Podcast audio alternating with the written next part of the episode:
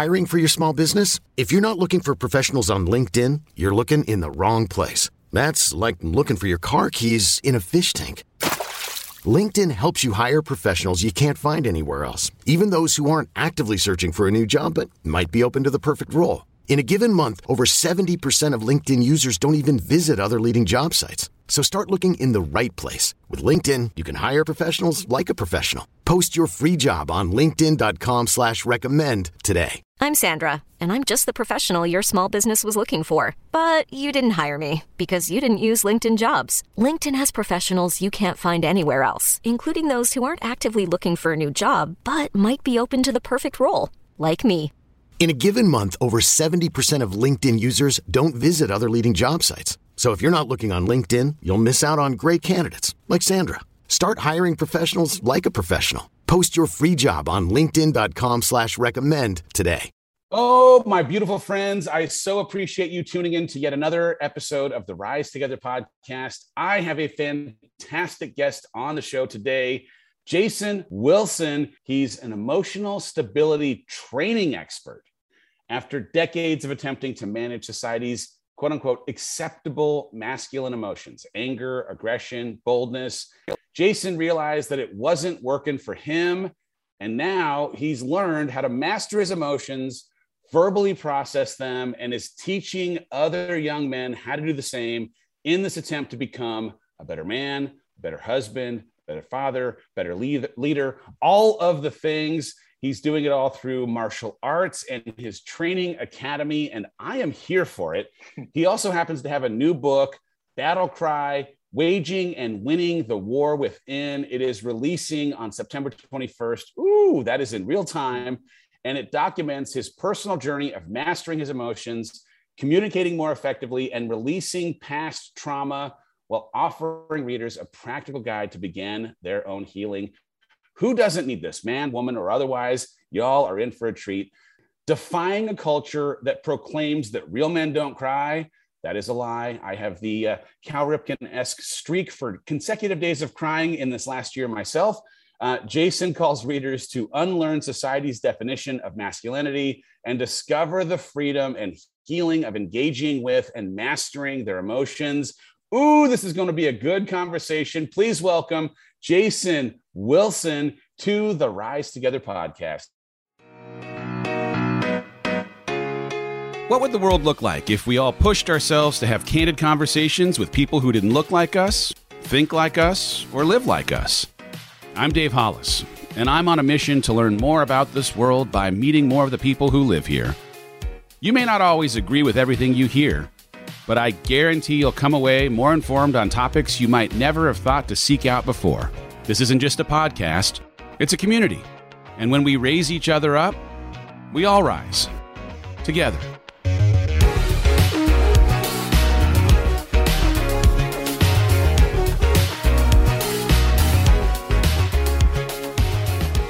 Hello, Jason. Hey, what's up, Dave, man? I'm glad to be here, man. I am so happy that you're here this is this is a very very topical thing for me in my life against the backdrop of what has been both the hardest and best year of my life in the midst of a lot of transition. So i'm so excited to talk to you about how we process the things that we process and what normal quote unquote ends up being as it pertains to the way we feel and how we show the way that we feel. I tried to just give a, a, a quick overview of who you are in a bio, but I'm hoping that maybe you can, for our listeners who may not yet be familiar with your work, give a quick overview of what you do, where you've come from, and why, big, big question, why you believe that you are on this planet. Hmm. Well, my name is Jason Wilson, as you already said, but I'm the founder and CEO of a nonprofit called The Union. We're based in Detroit. And that came out of my passion to reach youth. And it actually started as a record label, man. And uh, when we realized it was a, a, Christian record label, but when we realized that when the music stopped, the kids still had the issues, they still had the struggles. We went after our nonprofit status, and the rest is, is history. Um, right now, currently, my wife, and I'm fortunate to have her, she's our executive director, and she runs the day to day operations. as I continue to develop what really has gotten us the most attention, which is the Cave of Adullam uh, Transformational Training Academy, where I teach, train, and transform uninitiated boys into comprehensive men. And so that's pretty much what I do. Of course, I'm an author as well and a coach. Uh, what I'm here for, you know, early on, man, you know, you like, I'm all over the place. You know, I thought I was supposed to be a platinum producer. Uh, but I realize now, just from the fruit that is growing, that I'm, I'm here to help uh, train up the next generation of boys, but also heal their fathers. Uh, Frederick, Frederick Ooh. Douglass says, it's easier to raise a boy or build a boy than it is to repair broken men. Although I agree with this quote, I'm almost certain he did not mean that we should leave men broken. And so, in the process of me training up these boys, helping them work through the trauma they've experienced, I get to meet their fathers and help them heal as well. And then when they heal, the whole family heals, and then it branches off into the community and the world. So that's pretty much my purpose. I love this mandate on your life. so good. I find myself, I have uh, four kids myself 13, 12, 9, 4. I am spending a lot of time creating content, having conversations with my youngest children about some of these higher, more elevated personal development concepts that I am teaching adults, whether it's in books or podcasts, at the youngest ages, so that they might build some capital T truths of their own before the world starts mm. teaching them their lies so that I don't even have to hopefully have as a market them when they become older. I'd like to make obsolete some of the tools that I'm creating for adults because of the way that maybe pouring into them makes them not a customer for mm. some of the stuff that we've created for grown up adults. But um, what was it about your own journey that had you thinking that I need to spend some time with these kids to get their heads in the right space? Um, it was my own wounds, you know, um, growing up without my father actively in my life. He was in the same city. Uh, he loved me, but you know, he was emotionally incarcerated, like the majority of men of his generation, and even now, he did not know how to express his emotions beyond providing and protecting. So beyond that, he, I, I didn't hear him say he loved me, man, until I was 37 or 38 years old. So growing up with that mm. pain and then starting our nonprofit, I started noticing a lot of uh, boot camps were like sparking up everywhere. I even participated in a couple of scare Straight programs where they take the kids into the prisons and try to scare them on, put them on the straight path.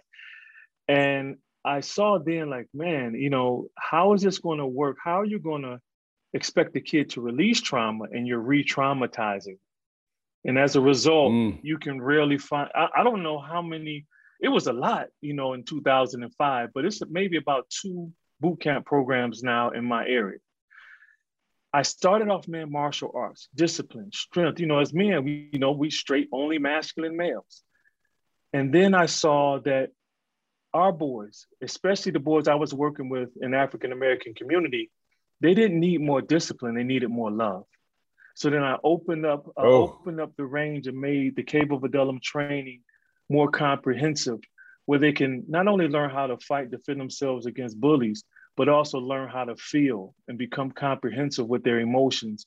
You know, and then when they find out that masculinity is not a definition for manhood, it's just an adjective that means simply boldness, aggression, you know, strength, things like that They well, wait a minute, what about the other things I need as a human being? And so to develop that and to give them what I long for is what really drove me, man. And you speak of your children, which I, you know, I want to salute you, man. It's so often that we get so caught up in helping everyone else that our own home suffers, man. So I salute you for that. And my, my son, and I, I say that to say, I was training with my son in the basement and he looked at me, he says, Dad, how did you become a great dad when your dad wasn't. And I said, son, I simply gave you what I longed for. And so at the end of the day, so at the end of the day, Dave, instead of living from what I lack or lacked, I became what I longed for. And that's how, you know, I'm able to do what I do today. It's what a, what an amazing testimony because there are plenty of us that in lack will believe that we are only available for so much, that we didn't get what we needed, and so we can't reach for or believe that we deserve more than we do. And here you, in the midst of lack, in the midst of trauma, in the midst of not having what you wish you would have, instead of having that be something of a self fulfilling prophecy for what was available to you, have decided instead, nope, I'm going to try and create the version of who I wish I would have had for my own kids. And even beyond that, create the tools and resources for other people who may, in fact, find themselves in that same kind of situation. What a beautiful, like, when I think of, like, why why is jason on this planet? Like this is you living into calling on a high level. And if you as a listener are someone who didn't have the beneficiary of a parent showing up the way you might have hoped to part of what I hope you hear in Jason's testimony is that you also have an opportunity to, as a parent, stand for your kids in a way that fills the needs that you didn't have filled yourself by becoming someone that your parent wasn't. Wow. Uh, do you have a recollection of when you realized that you were in trauma growing up? Is there is there a point in time where you said, "Oh wow, mm. this isn't the way things mm. are supposed to be"? Wow, that's a great question, man. Um, well, you know, I was born into trauma. Uh, intergenerational trauma just passed throughout our lineage. My grandfather was lynched by a group of group oh. of police officers and beaten, beaten and then lynched. And then uh, to make sure that my mother and her siblings and their uncle didn't you know, didn't try to rebel against them. They terrorized them every day until my uncle almost went insane. So that that trauma passed to me. And what was crazy is when I was three years old, my brother Larry was murdered. And then when I was 23, my other brother, he was murdered in 1993. And so, uh, and I can go on, my best friend was shot in the head. He lived. Uh, my other best friend, as I got older, perfect shape, dropped dead of a heart attack on the job working with us. Beautiful guy. So what's interesting, man, in the African American community, I write about it in Battle Cry. We tend to wear trauma as a badge of honor because of we had to learn to endure to overcome because of slavery, because of chattel slavery, and, and watching our children be sold off like animals to the highest bidder.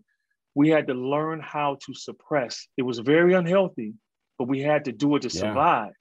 So here is this my mother and all of her siblings unable to release the trauma of their father being beaten and lynched by police and then being terrorized. They couldn't let it go. And that traveled into me. So I'm thinking, okay, this is just a part of the Black experience. But I came to figure out it's not a part of the Black experience.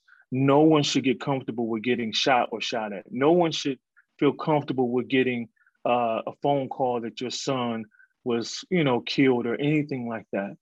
And so that's was it's very imperative for me that I shed light onto who we really are as African Americans, and more so when I realized that uh, this whole um, of men being emotionally incarcerated, I thought it was a black thing. But when our first video went viral with over 100 million views and our phones our phones were ringing so much, Dave, we had to shut down the office. And I started getting calls from brothers from all over the world. I call them my brothers from another mother, different ethnicities, crying, saying, I wish my coach would have talked to me the way you talked to him. All my father did was curse me. I'm tired of not being able to say I'm tired. That's when I realized one of the biggest issues we face in this society is that we look at each other through our own cultural lenses. And so I pray that mm. I, I, I, of course, I always want to be able to look at my culture and see what's going on and try to bring light to any dark area. But I pray also that I'll be able to see with my other brothers and sisters cultural lenses as well and have empathy and or have uh, anger towards injustice that they may be facing as, as I would like them to face with me. So your to your question, man, it it was I didn't realize it was an issue until man, when I realized I couldn't take care of my mother, my mother who had uh, died, she passed from dementia um, 2016. And I was just a masculine male, man. All I knew how to do was provide and protect. I knew how to deal with the pharmaceutical companies who were trying to rip her off. I knew how to uh, challenge the doctors for just wanting to push pills on mom. And then, you know, taking care of the house, things like that. That was fine. But when mom started losing it mentally, when she started cursing at me, when she, uh, I started seeing her deteriorate, the first love of my life, dying right before my eyes, I prayed to God that he would just take her life because this is not living. And I heard so clear, he's like, that's not love, Jason. That's fear. You're not praying mm. that prayer for her benefit, you're praying it for yours. And he says, You got to become a comprehensive man. And I'm like, Well, what is that? A comprehensive man, as I define in Battle Cry, is a man who is courageous but also compassionate, strong but sensitive. And this is the key a man who freely lives from the good in his heart and not his fears. Dave, because I allow myself to be human, I was still masculine because I still, I remember one day my mother couldn't walk and we were blocks away from the house. She just collapsed. I grabbed her because I was strong. I adopted the, my masculine attributes and carried her home. But when I laid her down, I became tender, patient, loving. Those aren't masculine attributes. But because now I became a comprehensive man, I could access those. That's when I realized, like, wait a minute, so me walking around like the lion all the time isn't the way I'm supposed to live. Being in fight or flight is not good for the brain. So I created a concept in my training called you're going to be the lamb and the lion. You know, sometimes mm. it's men and women, they need to hear us roar. When the hyenas come, they need to be scared away from the pride. But we have to quickly reset back to the lamb where we can be stable to respond and not react to what's coming. And many people say they want to be the beast and they compare themselves to the lion. You got to understand the lion sleeps almost 20 hours a day. He's in lamb mode the majority of the day, bro. But when those hyenas come or a threat, he rises up to that occasion. That's a comprehensive man to be everything that you need so that you can be anything that you have to be at any given moment. Oh, so many things. I mean, first, I want to honor that there, of course, are components of what you're working through that are very specific to the African American experience, but you're also talking about the human experience. And that if we lose track of the humanity of what you're trying to work through, or that we're all made in the image of mm-hmm. God, and that sometimes people tend to put that image of God as the image of themselves, as opposed to the image of any man or any woman, mm. that all of a sudden it diminishes what it might mean to live through the experience of someone who's different than us. Ooh, you are trying to connect more than anything to the human mm. experience in all of this. And there is, I think, just such beauty in that. But more than that, there's this idea of unlearning some of what society has defined as masculinity, which I just find so important and empowering because I am myself in trying to showcase to my three boys and my girl, by the way. But I have, again, these three boys that are 14, 13, and nine that it's okay for me to be sad. Mm. It's okay for me to process. It's okay for me to be the lamb, as you just said, mm-hmm. because I want to invite them into a world that says you can be a man who also is comfortable crying when grief is present so that they don't feel like they're less than in the midst of that. How how did how did you become yourself comfortable in it? And how after the comfort did you start teaching other men to themselves become comfortable with themselves? You know it's interesting man. You know um, i didn't have to teach men. It's in us. We're holding it back. Yeah. so i tell men all the time you're crying, you're just not crying the way God designed you to. You're crying Ooh. when you get addicted to drugs and you need that to, to, to deal with the stress at your job. You're crying when you're abusing your spouse. You're crying when you're gambling away all your money due to a lack of fulfillment in life. And so we're crying, we're just crying in unhealthy ways. So when I get men in a room, like 20 or 30 men, you just start talking and open up the floor and make it a safe space, men break down because we're human. The body really wants yeah. to release it, man. And so, you know, Dr. William Frey, he's a biochemist, man. And when I discovered that he discovered that tears uh, that excrete, excrete from the body from emotional stress or trauma contains 98%, I mean, it contains 98% water, but also stress hormones.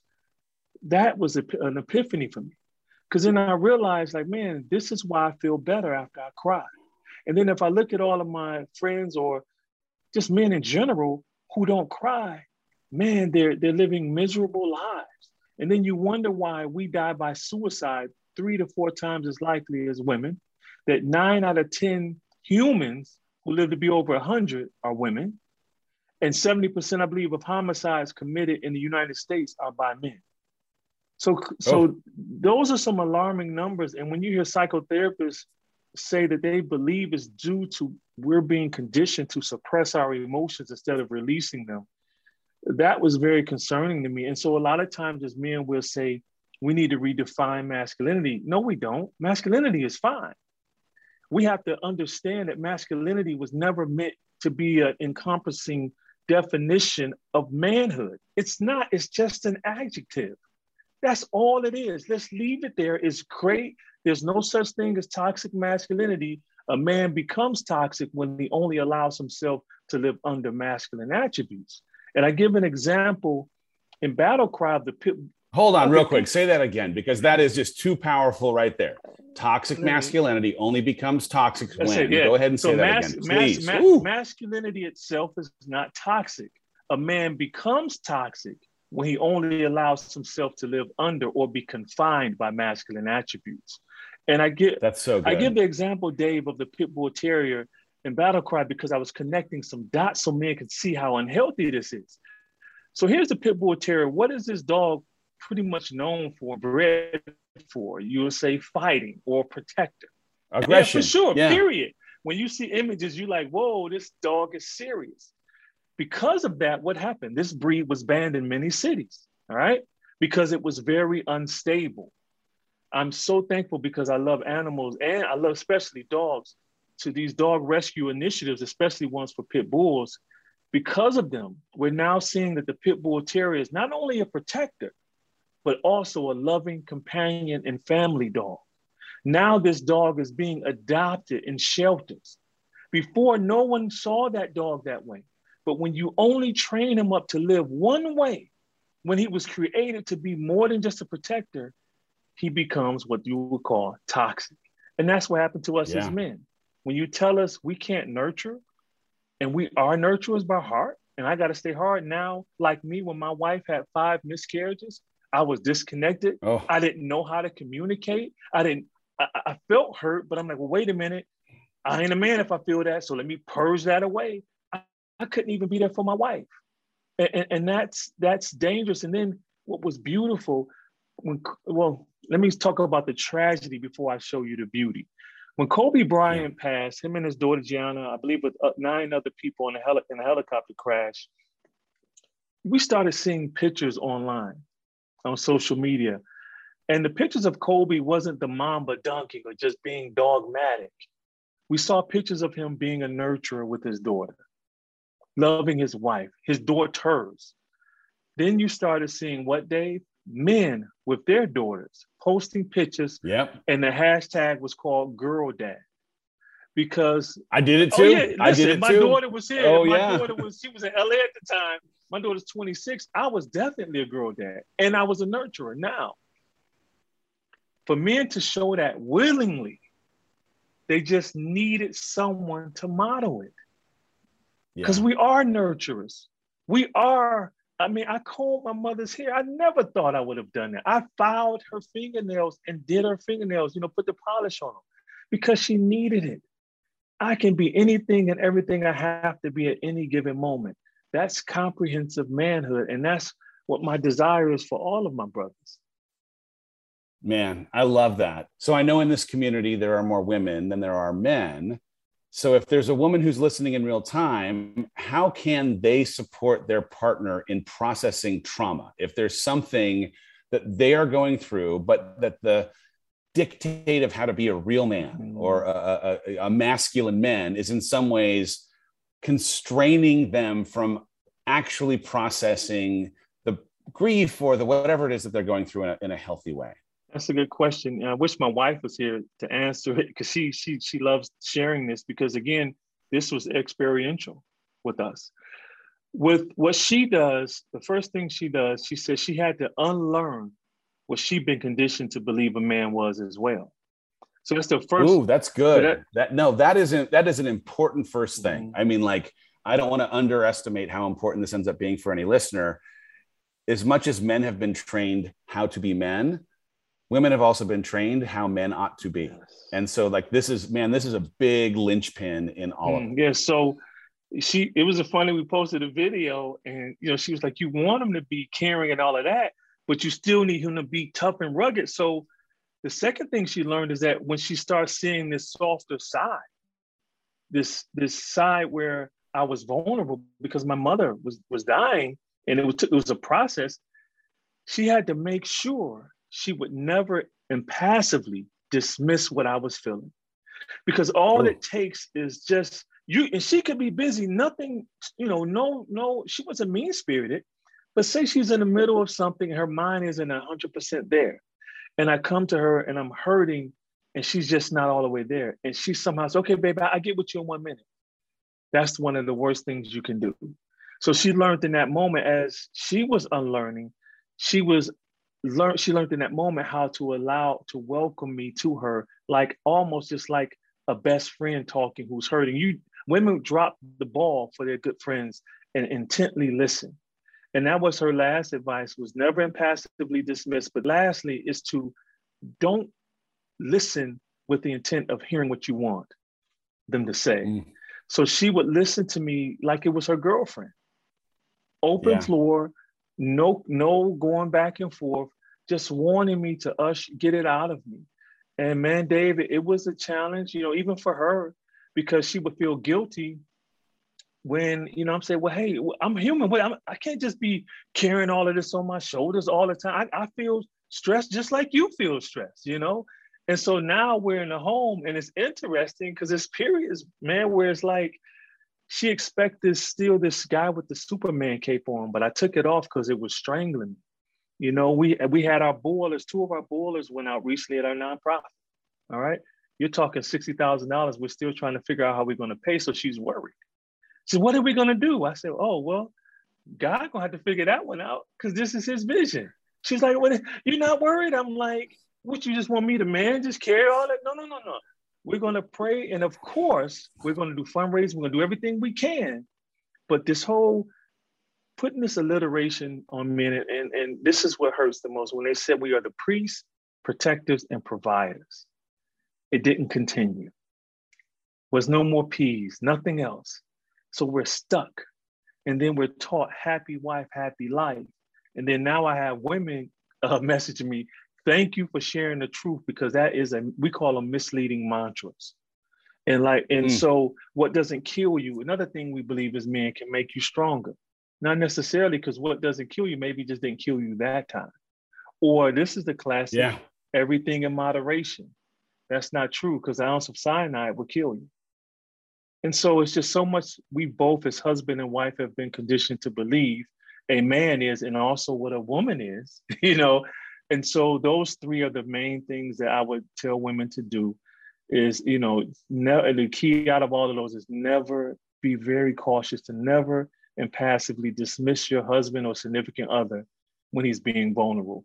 Be all ears like it's the most important thing in the moment. Yeah, in some ways, it gives permission to do it again, which is, I think, what everyone here uh, needs more than anything if you are going on a limb in some in some ways and departing from what it might mean to traditionally be a quote unquote man as defined by masculinity if the time when you do it you get rebuked because of not having mm. been heard or having been made feel embarrassed or whatever it might be the chances that you're going to come back out on that limb are pretty slim. I think the the question though that it, like I think it ends up begging in some respects is like what should define us as men? Like if we've had other people or programming from society or our family of origin tell us how to be as men, what should define us as men if we are hoping to feel whole or or or connected to something that can be what I would call both, both like protector and empath? Um, to me, you know, I love the lion and the lamb concept. You know, yeah, and the whole definition of being a comprehensive man. I I I don't want to be limited by a definition. I want to be anything and everything I have to be at any given moment. You know, if, if you know, God forbid, someone I love, you know, gets hurt or something and need me to be tender for for two months. If I define myself by certain categories or adjectives, now I can't even operate in that. You know, so yeah. I I think the best definition is your purpose, who you are. You know, what if you're a gardener? We the man making a definition for manhood, or you want to be a gardener too? Yeah, just insert gardener, uh, you know, violinist, uh, uh, uh, culinary arts. You're not going to put those in there. So what I'm saying is, is we're, we so we want to be defined, and a lot of that comes from a lack of affirmation. And abandonment, other issues where we're not comfortable with just being one or two things, you know. And it's like I'm. I'm focused on who I am, I, and I want to be uh, a servant of, the Most High. I want to be a loving uh, husband, faithful husband. I want to be a patient and loving dad. And then I still, from there, I want to branch out and help men and boys heal. Man, you see how big that palette is? I have to do a lot so yeah, many. Yeah, things. it's like, come on, man. I can't, I can't just be the tough guy with the first three. It didn't work. I yeah. almost ruined my yeah. daughter and our relationship. I was the very definition of discipline and dad. Everything in order. This, this, and that. Why you say this? This is that. Why is your room junky? Now I would say, hmm, it's easy for her to clean a room. I wonder what's going on in her mind because it's cluttered here. Let me sit and talk with her. So with my son, he has the best version of me my daughter had masculine male as dad. And we had to, I had to really do some work, psychotherapy, group therapy with my daughter to really reconcile a lot that I, I did, man, it wasn't good. And so I advise every man do not allow anyone to put a definition on you know uh, i love by the way i love the idea of living outside of definition mm. and being more in a in a posture of honoring the intention of who you're meant to be mm. right like, like wow. the more that you can connect to purpose and the way that the actualization of that purpose would have you show up as a man or a woman yeah. but as a man now all of a sudden is outside of the definition of society or your parents or whatever it ends up being because this is now who you need to be mm. to show up as who you're meant to mm. be and there's freedom in living outside of a definition that just to me gets me excited because I know you like you want to put a label of what a man ought to be on me. I'm like, ha, that is hilarious. I will every once in a while live inside of that box, but I will many times be wildly outside of it. And I'm gonna be over here. If you want to judge me, judge me, but I'm gonna be me because of it being the thing that I believe God has called me in to do, because of what I know my kids need, because of how I want to feel when I am by myself. And that there's just there's freedom in that. Mm-hmm. it's it's such a beautiful thing. It is man. I mean even you talked about feeling sadness and so often you know when you see people talk about yeshua or jesus they, they paint him as this happy-go-lucky guy but it's written that he was a man full of sorrows and then there's time yeah. he talks about how he wept through the streets of jerusalem because they were like sheep without a shepherd then there's a time where he made a whip out of cords to chase money changers out of the temple then there's a time he tells his disciples to sell their garments so they can carry swords. It's like, whoa, who is this cat? You know, he's mm-hmm. anything and everything he had to be at any given moment. And he was so human, what I love. And regardless of your faith, it's interesting if you if you look at this, and it was it, it blew my mind. Everyone's heard the story of him raising his best friend Lazarus from the grave. What was interesting, like if me and you were eating, Dave, and God forbid, hopefully we'll get to have lunch one day at dinner, and you choke on a steak bone, and you die. I wouldn't cry if I had the power to raise you, Dave. I would just say, hey, Dave, hey, come forward. What's up, man? Spit that up. Let's go. Let's finish eating. No problem. Why did Yeshua cry? He wept bitterly because he knew he see he he was he was God in the flesh, but still needed to release the emotions that he still was in this human vessel. And here it is, a yeah. very powerful man, very powerful chose in that moment to show vulnerability so that he can recover and bring forth his friend. How many of us as men could should adopt that Instead of saying to each other when we're hurting, stay strong, bro, bro, which I'm good with, but subconsciously we're telling each other when we're weak, something is wrong. So, because no yeah. one can stay strong. But what if we took time to heal, cry and grieve? Now we can help our other brother who appears to be mentally and emotionally dead and bring him forth. Now he's able to be strong, but also sensitive, courageous, but compassionate. So he can break down crying when his other friend is down, have the compassion needed to go raise him from the grave. But if everybody is all good all the time, you know, you get through it, my man, you push through, you good, you good, you know. Now we we upset when we get a call that he died by suicide.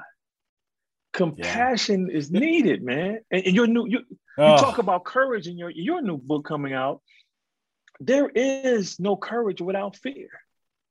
There's no need to be courageous if you ain't scared of nothing. So I yeah. never tell my boys and men, be fearless. That's impossible. Soon as you become a father, you're going to be fearing a lot because you're going to, your kids are like your heart walking outside of you. All right. So there's no such thing as a fearless man. You can be courageous, but that being courageous is only possible because you feel fear. And that's Another thing I talk about, Dave, is, is allowing men to feel the emotion of fear so they'll stop being, well stop succumbing to it. Whether it's running when you shouldn't run or fighting when you shouldn't be fighting. If you give yourself the opportunity to feel it, then you can make the best decision instead of reacting. Oh, it's so true.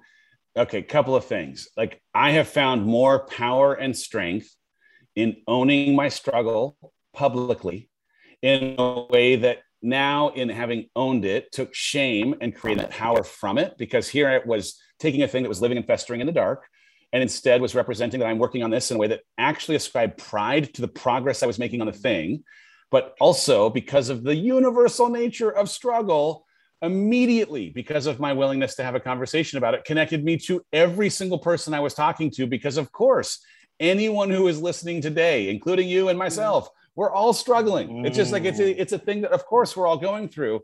And normalizing struggle as the price of entry for life yes. ended up becoming something for me that just was connecting. I now could connect to anyone and everyone who also was going through their own version of struggle. And often in that connection, also got some tips on hey, I've struggled in this exact thing. This is the thing I use. Now I got tips, hacks on how to get a time machine to move past the, the struggle or through the mm. grief or whatever it might be in a faster way because of someone seeing my struggle now that it was brought into the light. The second thing is if I choke on some steak with you, if you wait three days, I'm gonna be upset. I'm gonna need you to wait one day, sir. I, am not gonna wait one second, man. That's hilarious. Yeah. I love that Lazarus story, but I also know that there were some family members that were like, "You waited oh, three absolutely. days to make this that, happen, man." That was to remove all doubt, as you know. Like, yeah, for sure. I man. know, I know why. but I won't. I, won't I know why. Like that, man. It, Thank the you. The waiter won't even right. come by the time I raise you. So. Thank you. Uh, all right, you got this new book. It's called Battle Cry. I'm super, super excited for listeners to get their hands on it. But can you tell a little bit about why you wrote it and what readers can expect if they pick it up. Mm-hmm. So you you talked about, you know, being transparent and sharing your struggle. And so Cry Like a Man, which was my first book, my memoir, that's what I talked about, how to break free from emotional incarceration, vulnerability, transparency, being human.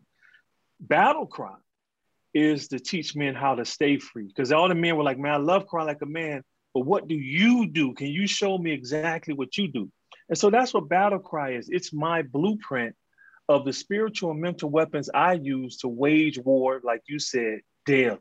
Because the struggle yeah. is every day. If you're living in any type of purpose and you're making change, or there is a struggle as soon as you wake up, it's a struggle when you walk out the door, it's a struggle when you're trying to go to sleep, hence why many people struggle falling asleep. And so, battle cry is that deep dive into the war that many of us run from the most challenging thing for us to do as men is to face ourselves and then to deal with it. We're quick to brush it off. We're quick to go get a beer, quick to go get high, so that we don't have to deal with the abandonment issues, the abuse, the neglect, the fear of failure, the regrets. That's what a war is. And so many of us as men we're good. We're dump, jump in front of bullets if someone's shooting at our family, running a burning building. But we take our sweet time to go introspectively into our own hearts and minds and to deal with what's causing us to not break through what we've been through. And that's in his what battle cry is. It's, it's a journey for men who are suffering in silence, who no longer can yell a battle cry. Well, not can, who no longer have the fight to yell one. My goal is yeah. to get them back to where they were, yell that battle cry, and run to that war and fight it and win that war so that they so that they can live the life that they long for. Oh, so good. If you as a listener have a man in your life that is someone number one that you care about, but the two maybe has lost their ability to to bark that cry. I will mm. in hmm. the show notes make sure that the link for Battle Cry is there. It's called Battle Cry Waging and Winning the War Within. It is out right now. I want you to grab this book for some man in your life that you love. What is next for you, Jason? What is what is the next mm. thing you're going to work? I mean, I know like as a person who writes books, the only thing I can think about when a book is coming out is the book that is coming out. But are you contemplating what you're going to work on? Well, next? interesting you asked, man. I um I you heard of the actor Laurence Fishburne? Yeah, okay. Well, so I signed with his film company in 2018 to film a documentary on my work in the city of Detroit with Boys in the Cave of Adullam. And so it's coming out next year. And ironically, man, they just sent me the current cut, which is the one right before it finalizes. So it'll be in Sundance and then it'll be on one of the top streaming platforms next year. I'm really excited about it because after looking at the current cut, I'm like, it's so powerful because it's showing cause and effect. And it's showing, because oh. it, especially in the schools, you know, a lot of times teachers and school administrators, because they're dealing with so much of their own and have to take on all of our children, we sometimes miss why they're not focused today. Why their grades are low. And it's not because they're not studying, it's possibly because of some trauma going on. And that's yeah. what the cave shows. And I, I can't wait for this world to see it. But that's what I've been been uh, well, we finished shooting right before COVID, and I'm really excited that that's finally coming out. And then, of course, running our nonprofit here, uh, running the cave, and, and my wife just leading the day to day with social workers, just everything. She's phenomenal, and I'm just excited to to the future and and and to see for men to find to see men on a big enough stage who are comprehensive, where tears become Ooh. so normal in a documentary the tears starting it looks like strength. Like i'm looking i'm like man this is deep. Uh, my assistant is crying but he looks like a warrior now. He didn't look he didn't look like a wimp because now we're, we're, we're literally shifting the narrative to what it really means to be a comprehensive man. And i close on i love this proverb an irish proverb. Says never trust a warrior who cannot cry. And so we have mm. to as men, when we when we become comprehensive, we'll experience a life. I believe that many of us never thought we could have lived, and and that's the freedom that awaits us when we become, you know, comprehensive, man. Comprehensive men is a game changing concept. You are literally changing the world, hmm. Jason. Mm. I'm so, so grateful for your work and so grateful for you heeding the call to stand into what you were put on this planet for, brother. This is amazing stuff. I'm so grateful. If someone is interested in learning more about you, more about your work, where do you send people on the internet to connect with you and the things that you're doing? The easiest, I would, I would say, social media. My handle is uh, Mr. Jason O Wilson. That's across all platforms. That's M R J A S O N, the letter O, then W I L S O N. Excellent. We will put that uh, as a link in the show notes as well. We finish every episode with the same question to all of our guests. If you had a single thing that you could leave with our audience today, a question, an actionable piece of advice, what is the single thing that you would leave our listeners with today? Mm. Wow. The single thing I would leave listeners with be what you didn't see be what you didn't mm-hmm. see. Stop complaining. Let go of the regrets. Stop allowing trauma to time travel. Be what you didn't see. live for what you long for. Dang it, that will preach. Jason Wilson is in the house. I'm so grateful for you on this episode today. Ladies and gentlemen, if uh, you took anything away from this episode, and how the heck could you have not? I hope that you will screenshot the device that you are listening this on, that you will tag myself and Jason and share this with every person you've ever met in your entire life. Uh, in fact, if you can share one thing that you learned, you are 90% more likely to retain that information if you teach someone else the thing that you'd hope to keep inside of you. Between now and next week, I hope that you will find a way to be okay with living fully and truly into who you are as a person that is not defined by outside structures, but as a person who is put here for purpose just like our friend Jason, who is here living it out today. Thank you, Jason, so much for being a part of the show this week. I appreciate you. Thanks, Dave. I appreciate you and um, this opportunity, and I hope it's inspiring to your listeners. Fantastic. Mm-hmm. Everyone, we will see you next week on another episode of the Rise Together podcast. Rise Together is hosted by me, Dave Hollis. This show is edited by Andrew Weller, with production support by Sterling Coates. Cameron Berkman is our executive producer. Rise Together is a product of the Hollis Company.